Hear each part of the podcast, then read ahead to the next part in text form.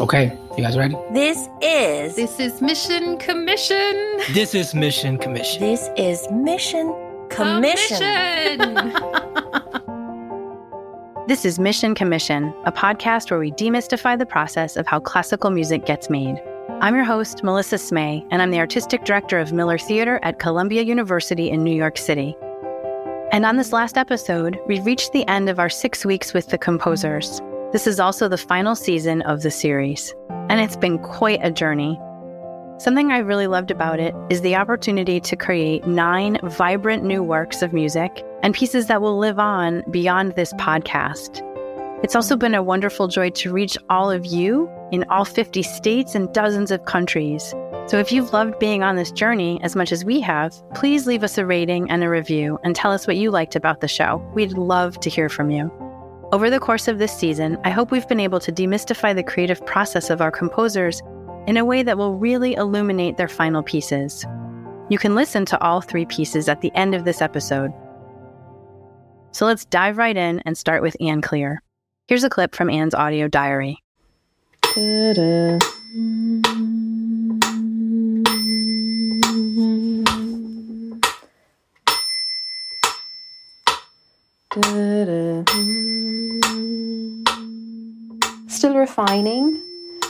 And to do that, I I sit with the metronome with a keyboard in front of me, and I do a lot of humming.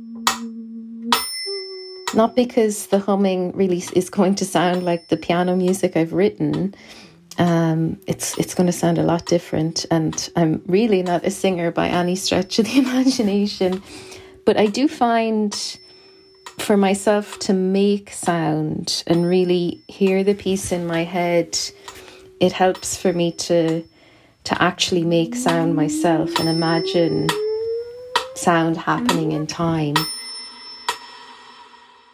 Well, hello, Ann. Hi, Melissa. Welcome to week six. We're here. We've arrived at our last conversation together for the podcast. I know to have this conversation every week, it's become almost like, I don't know, this point in the week that the work is revolved around as well. It, it's really helped me, I suppose, build the piece and think about how it's progressed over time. And so it's going to hmm. be funny next week to not have any conversation. I'm going to feel a bit like, where's my support team? No, that's nice to hear. Well, I mean, we're always available. the ongoing hotline. Maybe it's too early to look back on the process for this particular piece, but if you were going to reflect on the past, you know, six weeks, five weeks, a little bit, and talk about some important inflection points or the process more generally, what would you want to share about that? I think one of my big fears coming into this process was that I just wouldn't find an idea in the time we have, which, to be honest, has happened before. You know, that I just, I can't settle on a direction for a piece and it just, I can't get it done on time. And I think that's the fear of a lot of composers. Like when you agree to do a project, it's exciting, but you're also, you have a sense, okay, I can kind of imagine what it might be, but also to actually get into the making of it is very different and all kinds of problems arise. And sometimes the whole idea can just crumble and you're like, okay, that's not an idea. and so I was very afraid that something like that might happen, especially when we're documenting the process like this. because as much as I would like to share the, the difficulties of making a piece with as many people as possible, I also didn't really want to have a total breakdown about a piece.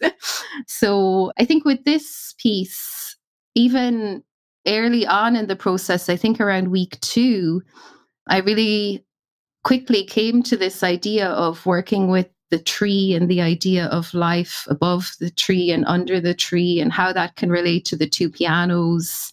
And that has really, that place um, and that idea has really guided the process in a way that has just grown in kind of life and possibility. So, kind of coming upon the idea early on in the process and that that kind of keeping me quite grounded and focused i'm really grateful for that and that that happened to happen within the time we've been working in.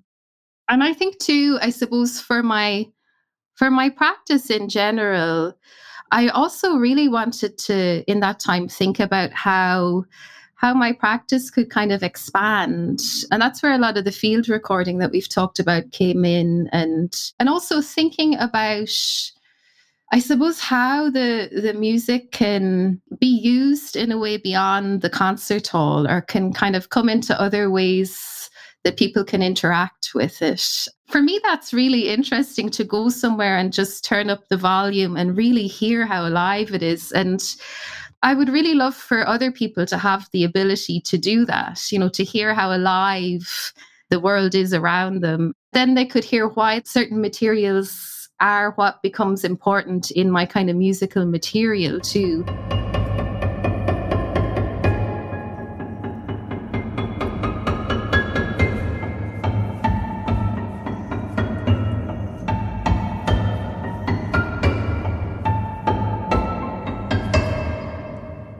So future pieces will also involve I suppose writing about a certain place or location that has some kind of significance to me. So I'm I guess I'm thinking about all of those elements. You know, I'm such a kind of explorer and wanderer and I could happily do that forever, but actually what I like about making pieces too is in the end making a decision. Like it feels good to actually make some decisions because I could, yeah, I would happily just wander into infinity, really, in terms of ideas. well, it's a good place to segue into what kinds of decisions you're making now for the new piece. What stage are you at? Yeah, um, I'm trying to work out the ending in a way. It's funny. It's almost like I suppose in you know it's going to be maybe about a seven minute piece. Mm-hmm so in some ways it's it's like preparing the piece for the ending and all parts but from the beginning onwards too so that the pacing feels right i try to it is so hard because really at the moment like i'm the only person in the whole world who can kind of hear it in a way you know i'm i'm starting to send drafts to the performers to look at mm-hmm. but at the same time i think we'll really have to talk more about the sounds practically together, maybe on Zoom in rehearsal, um, for them to really start hearing it the way I'm hearing it as well, just to work on the subtleties of different timbres and so on. Before I listen to it as myself, I try to listen to it as different people, which sounds, I know, a bit kind of like, well, it's not possible, but I really try to listen to it almost like imagining different people that might engage with the piece, whether that's someone who, you know, for instance, comes to Miller Theatre concerts a lot, or someone who who might know my music already. What's there for them in a way? And then I also then think about the listener who has maybe never been to anything I've ever composed or has never even been maybe at a performance of contemporary music or even classical music because I think a lot of the material I use, you know, the the timbres and textures, I think often people hear them and they're like, "What is that?" And I, I understand how people can be a bit bewildered by like, how is that instrument even making that sound?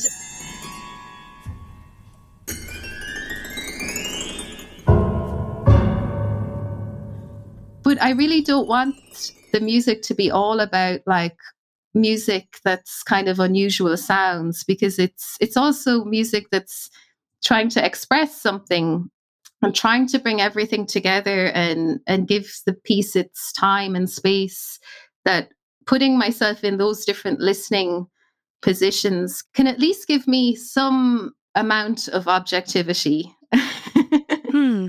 And then does it guide your decision making or does it reinforce, yes, I've got this exactly right. This is good. Or do you make changes when you think about it from those different points of view?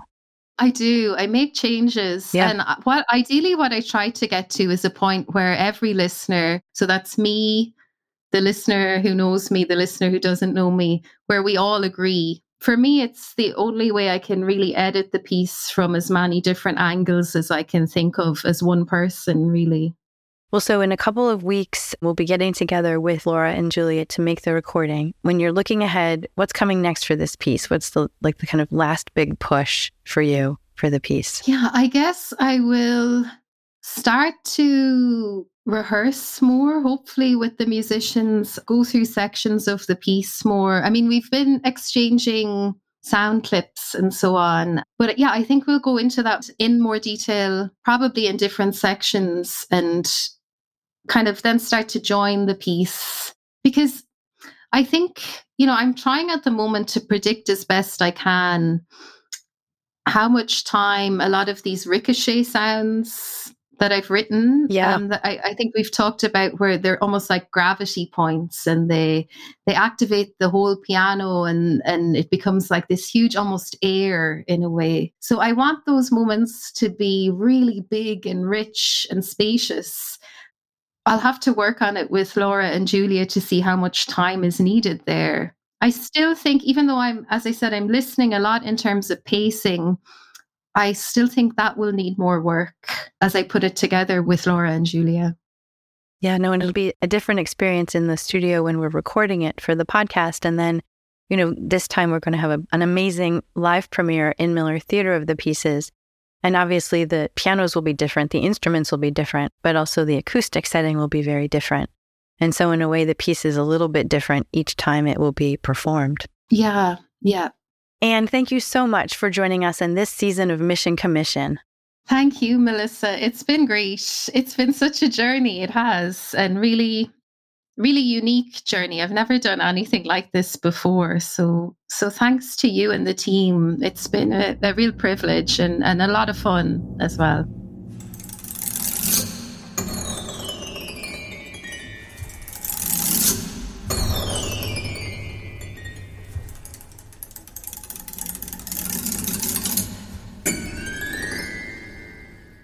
On to our next composer, Wang Lu.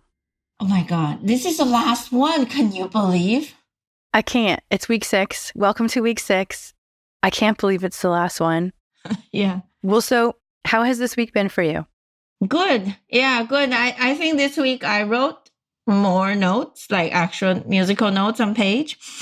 And uh, I had um, a lot more clear ideas where the piece is going. For instance, since week four, I suddenly had more idea for piano. So it's very strange, right? So I wrote mostly for the piano, uh, although I was in touch with Russell more about like which mallets and the tam tam. And if you, one foot is pressing down the vibraphone pedal, the other foot can kick the kick drum or no. While you do this Almglocken and vibraphone and glockenspiel, I know at the very beginning, remember I said I just want one percussion instrument? I do remember that. I was like, Not how it turned out, though, is it? ah, right. and I'm like, oh, this is what I planned. But Hmm. but this week, yes, I think um, it's not as like I still try to figure out what it is. I know it. I just need to put more time in into writing.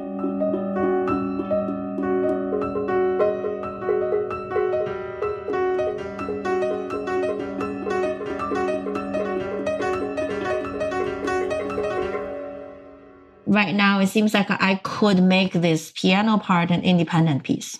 Independent of the percussion?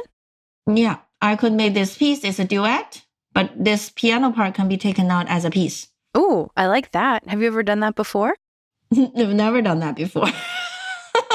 yeah, it's interesting because like the piano part is has all the drives, and then have the percussion. I like the, how offset, and like sometimes they support each other. Sometimes you, you go they go their own ways. Mhm.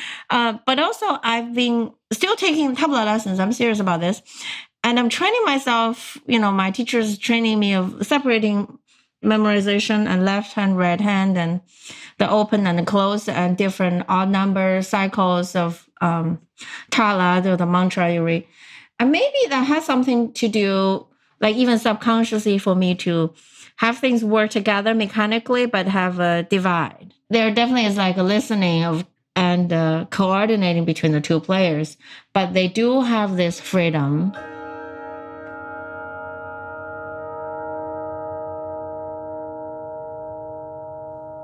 Would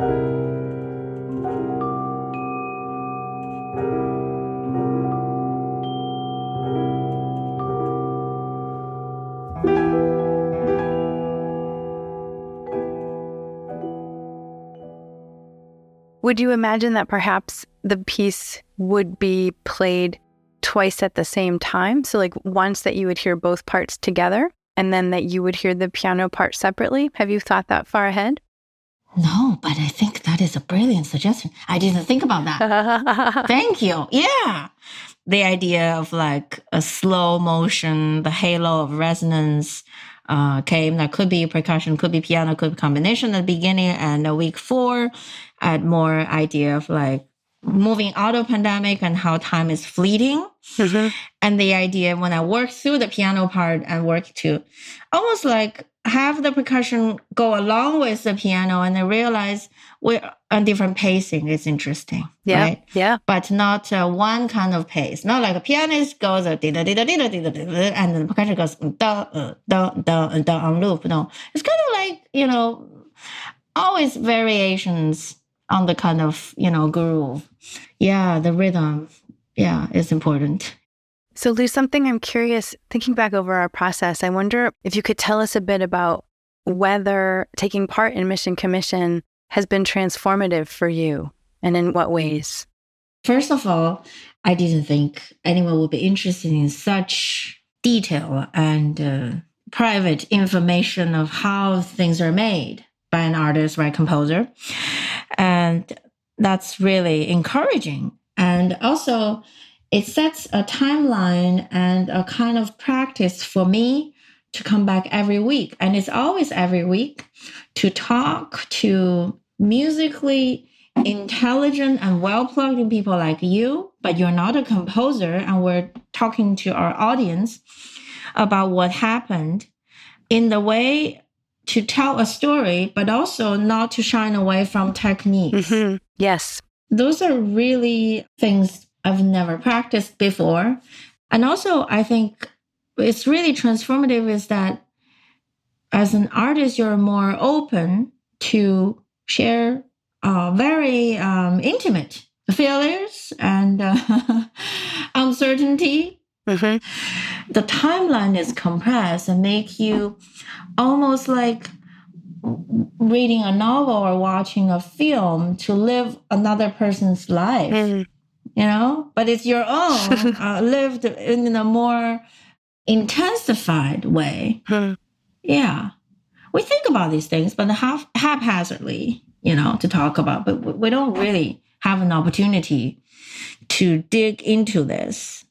And it helps to psychologically understand what art and the process of making art does to ourselves and what it means to communicate, what it means to make other people feel like you're genuinely talking to them about things without obscuring or, you know, setting up uh, a wall and saying, oh, you need to earn your credential to climb over the wall and to jump over and to to get her. Yes. And then you can understand what I'm talking about. No, and that idea of a wall that kind of feels like there's a wall around classical music and the expectation of what you need to know in order to be able to appreciate it and enjoy it.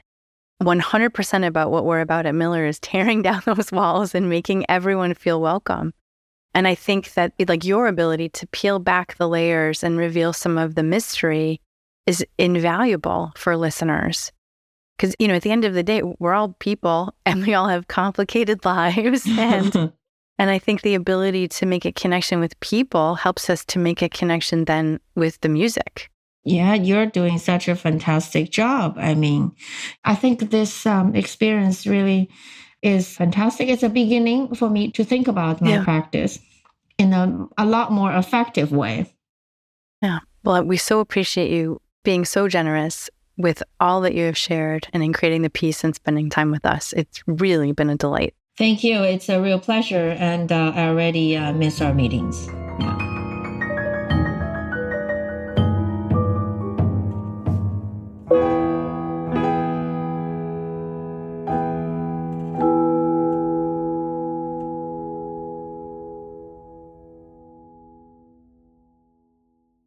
And now, on to our third composer, Miguel Zenon.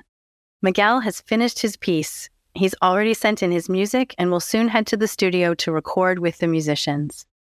Well, hello, Miguel. Hey, how's it going? It's going great. This is an exciting week. We're at the end of the journey, our journey together, and your piece is finished. So, hooray. yeah, yeah, I'm excited. You know, we made it. yeah, it's fun. And so, I'm curious maybe could you tell us how you would describe the new piece?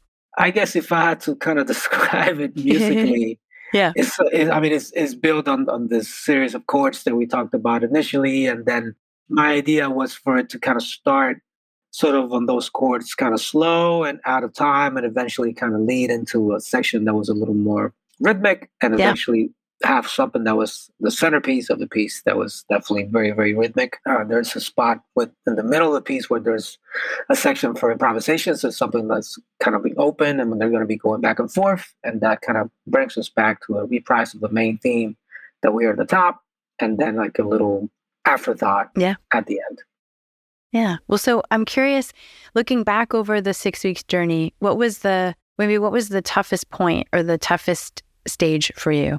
You know getting started was was definitely the toughest for me the instrumentation was very specific there was a Mhm. deadline and i was trying to you know speaking to be musicians and i started with those chords but it often happens that you start with something and then that it just really goes nowhere so i think that stage was definitely where when i felt like this could be like i could be just kind of spending a lot of time on this and it could go nowhere Yeah. or it could really be the thing. So Mhm. I think once I got past that point, or like, or of saying, okay, so I can kind of make this work with this melody, and then this evolving into the other thing. Then after that, it's it's got to flow nicely. But I was stuck in those chords for, for the first few days for sure. Yeah, and I'm curious. So, how do you know, right? So, is it something in your gut tells you, or your intuition tells you, or is it the process of working it out musically, and then you see what could come from it, and then you know, okay, yes, these are the building blocks, and this is going to work.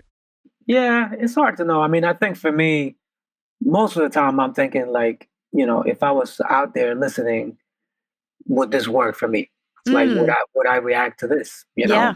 and if the, the answer is yes, then I I'll probably proceed. You know, a lot of times also when I'm working, like in this case, you know, those chords came out of those numbers and stuff like that, which is not it's not necessarily like a musical source. It's something that you can create a system, and those things they you know they could work or not. Also in this case too, once I found a melody that worked with the chords and sounded kind of lyrical, you know, I was kind of singing the melody and focus, so I, I could connect with the melody in a different way than I could connect with the chorus. So once I think once I had that, then I was like, okay, so this this kind of works. Nice. Well, so something else that we talked about in the beginning, the idea that we were going to talk every week in real time as you were making the piece, and you had said that that was unusual for you. And you took a leap with us, which I'm really glad that you did. In what ways would you say that it shaped the piece or it kind of shaped your process? Um, it was very different. I mean, I, it didn't feel intrusive at all, to be Mhm. honest. And I think if anything, it kind. I mean, I felt like it kind of helped, especially looking back now. It definitely helped just kind of push things forward, you know, Yeah. because I felt like as I w- we we were talking about it and, and breaking things down, and, and that helped me sort of see a see a clearer path. You know, Hmm. and so okay, so I, I can I can see it when I explain it. I'm like, okay, so this is making sense. like I- Yeah. I'm explaining it, and it's kind of making sense to me. You know, Yeah. Any surprises for you? you know, it, it definitely came together quicker than than usual for me. Yeah. You know, even though I was traveling and I wasn't home the whole time, and I felt like once I got started, it just kind of flowed. Yeah. That's great. Well, so is there anything that you would like to say about the title for the piece? It's called Layer Upon Layer. you know, the way the piece came together with these chords and then kind of putting the melody on top and then those chords kind of modulating and then from that modulation kind of creating and I felt like it was kind of all built on the same thing.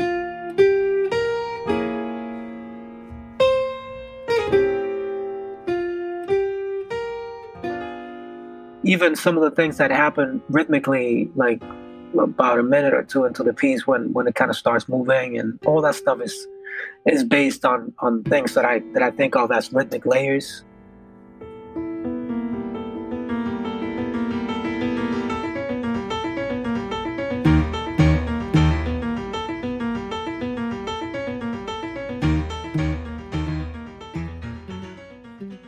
You know, where you have a pulse and subdivision, and then the, you, you organize those subdivisions to move on and create tension and, and forward motion.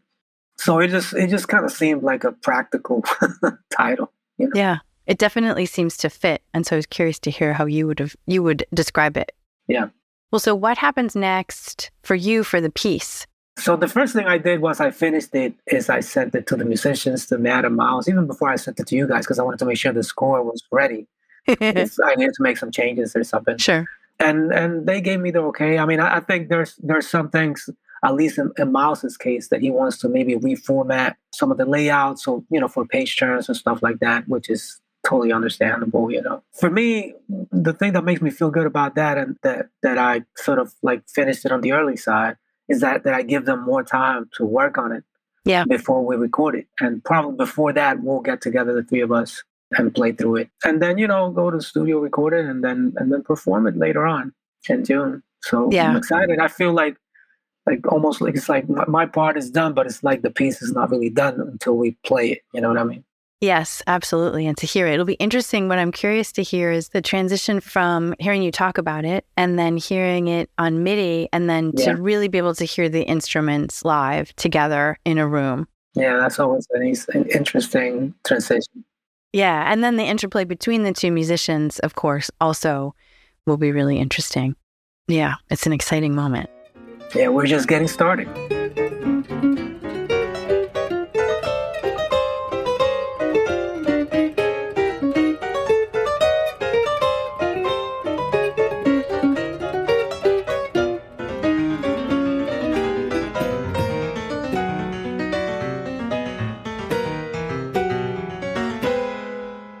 Thank you, Miguel, for joining us on this season of Mission Commission.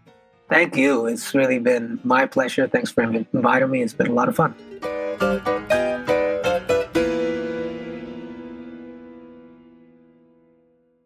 That's it for the episode and for the third and final season of Mission Commission. Up next, you can finally hear the pieces written by the composers in their entirety. Thanks for listening. Mission Commission is a production of Miller Theater at Columbia University. Major support for Mission Commission is provided by the Francis Goelet Charitable Lead Trust. Support for Miller Theater is provided by the New York State Council on the Arts and the Howard Gilman Foundation. Additional support is provided by the National Endowment for the Arts. Support for contemporary music at Miller Theater is provided by the Aaron Copland Fund for Music and the Amphion Foundation. This episode was produced by Golda Arthur and me, with Adrian Stortz, Lauren Cognetti, and Taylor Riccio. Eric Gomez is our sound designer and engineer.